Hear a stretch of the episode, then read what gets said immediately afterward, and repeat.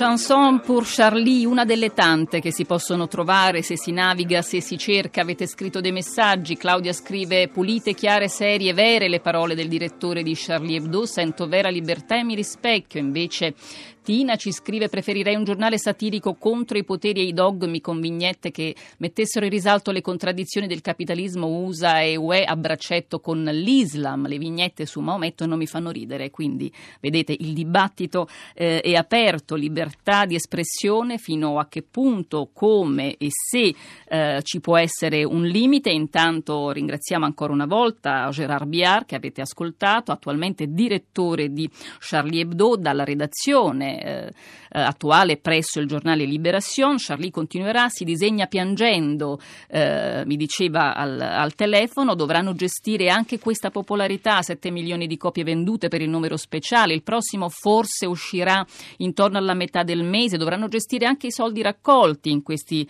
eh, in questi giorni. E poi eleggere un, un, probabilmente un altro direttore, molti hanno in mente un vignettista ferito e che potrebbe tornare all'opera. Intanto comunque Charlie Charlie Hebdo viene portato avanti, ecco, gestito, diciamo, la mano che lo dirige in questo momento è quello di Gerard Biar. Vi ricordo che la, le, l'intervista potrà essere riascoltata e scaricata in podcast poco dopo la nostra trasmissione. Abbiamo accennato al seminario che si è tenuto al Parlamento eh, europeo in cui si è par- intitolato proprio eh, così, Je, eh, Je suis Charlie, eh, dove si è parlato di libertà dei media. Cominciamo ad ascoltare subito il parere di uno dei parlamentari presenti, si tratta di Ivo Weigl che ha parlato sul tema, l'opinione è stata raccolta da Marina Lalovic.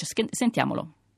Naturalmente dopo questo che è successo a Parigi, il discorso a Parlamento eh, non si limita soltanto su come i giornalisti sono, sono in pericolo eh, esposti agli attacchi terroristici, stiamo discutendo più eh, eh responsabilmente, più attivamente il terrorismo in genere eh, scontro di, di, di, culture, scontro di, di, religioni, nel senso di capire quali sono i valori fondamentali di uni e di altri, come fa, far capire che bisogna rispettare questi valori. Per questo anche eh, uno dei temi dove sono i limiti quando si tratta di, sensibilità di, altri. No? Naturalmente questo ca- caso di Charlie da una parte ha scoperto per tutti noi che Francia ha un, un giornalismo molto specifico, questi eh, eh, giornali satirici, ironici.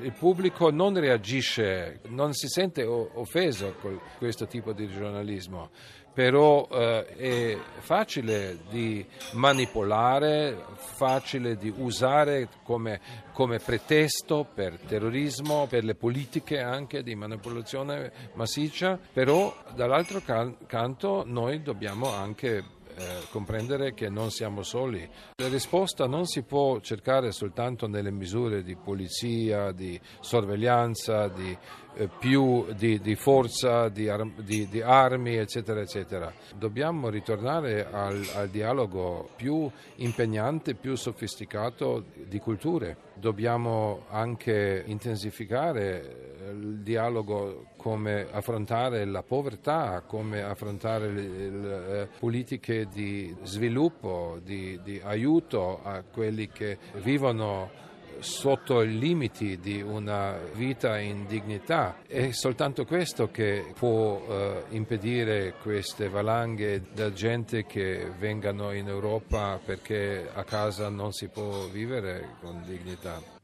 Era Ivo Weigl, l'europarlamentare sloveno Ivo Weigl, al seminario di Bruxelles organizzato al Parlamento europeo. Ha parlato anche vicepres- la vicepresidente del Parlamento stesso, Ulrike eh, Lunacek. E eh, la prima cosa che sentiremo nell'opinione raccolta da Marina Lalovic è qual è eh, l'obiettivo, il primo obiettivo del Parlamento europeo in questo momento. What's happening here in the European Parliament that first of all there was big um, emotion and, and, and horror about what has happened in Paris with Charlie Hebdo but also with the attack on the Jewish supermarket. Qui nel Parlamento europeo c'è stata un'enorme emozione ed orrore per quanto accaduto a Parigi, presso la redazione di Charlie Hebdo e nel supermercato Cacher.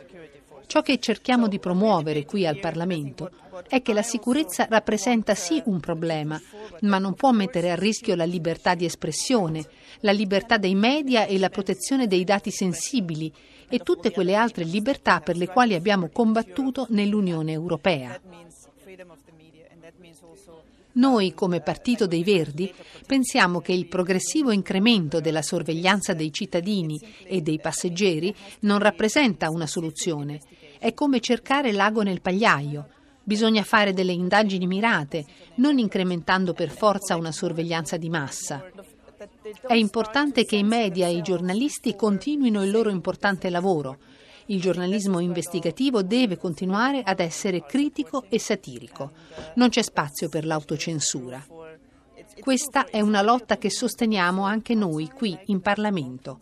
Questo è importante sia per l'Unione Europea che per i paesi che non ne fanno parte ancora, come i paesi balcanici. Ci sono diversi modi per intimidire i giornalisti e il Parlamento europeo lotta proprio perché la libertà dell'espressione e dei media venga tutelata. So that's where we stand here for in the European Parliament, to really make sure that freedom of the media and freedom of expression is safeguarded. Questa è l'opinione del vicepresidente del Parlamento europeo Ulrike Lunacek. Lo sguardo durante il seminario si è allargato alla situazione dei media in generale in Europa. Sentiamolo ancora. When I started in this European Parliament in 2009, we tried to do a, um, a report on uh, media pluralism and the danger of it, and, and, media influenced by ruling parties, like for Italy, yeah, when Berlusconi was there. Quando ho iniziato il mio mandato nel Parlamento europeo nel 2009, abbiamo cercato di fare un rapporto sulla pluralità dei media e su come i partiti di governo influenzano le scelte mediatiche. All'epoca la situazione italiana con il governo Berlusconi riguardava particolarmente questa proposta di legge che purtroppo per un lieve margine non è passata. Attualmente la situazione ungherese è particolarmente critica non soltanto per quanto riguarda i media, ma anche per quanto concerne il rapporto con alcune ONG. Noi come Unione Europea dobbiamo avere degli standard altissimi rispetto alla libertà dei media, anche perché rappresentiamo un modello per gli altri paesi. Altrimenti i paesi che dovrebbero aderire potrebbero benissimo appellarsi proprio per la mancanza di adeguati standard nell'Unione. Se i media non funzionano, non funziona nemmeno la democrazia. It's part of democracy. I mean, without good media, democracy doesn't work. Un messaggio forte e chiaro, ma i fatti di Parigi hanno cambiato qualcosa? Es- possono essere considerati un fattore di maggiore unione? Sentiamo la vicepresidente. Noi come Unione Europea eravamo già uniti sulla questione della libertà dell'espressione. L'ultimo attacco dimostra soltanto che anche i giornalisti possono essere le vittime di coloro che non rispettano le diversità nell'Unione Europea. Le diversità etniche, di orientamento religioso e politico. Queste diversità fanno parte dell'Europa in cui viviamo. Oggi non siamo più uniti, siamo più consapevoli dei pericoli che dobbiamo affrontare.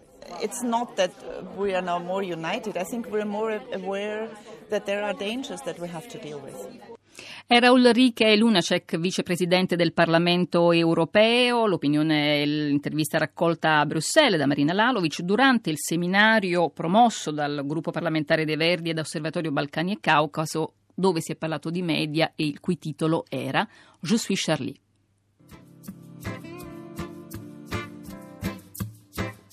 Le monde a changé, Charlie. C'est ce qui t'a tué, Charlie. C'est pas Mahomet. C'est juste des enragés, Charlie. La France a pleuré, Charlie. Mais ta liberté, chérie, elle est immortelle. Tu la vois du ciel, le monde est cruel, mais la vie est belle. On a tué ta fille, Charlie. Mais pas tes idées, Charlie. On va les chanter, mon frère, et c'est qu'on vivront l'enfer d'un monde libéré.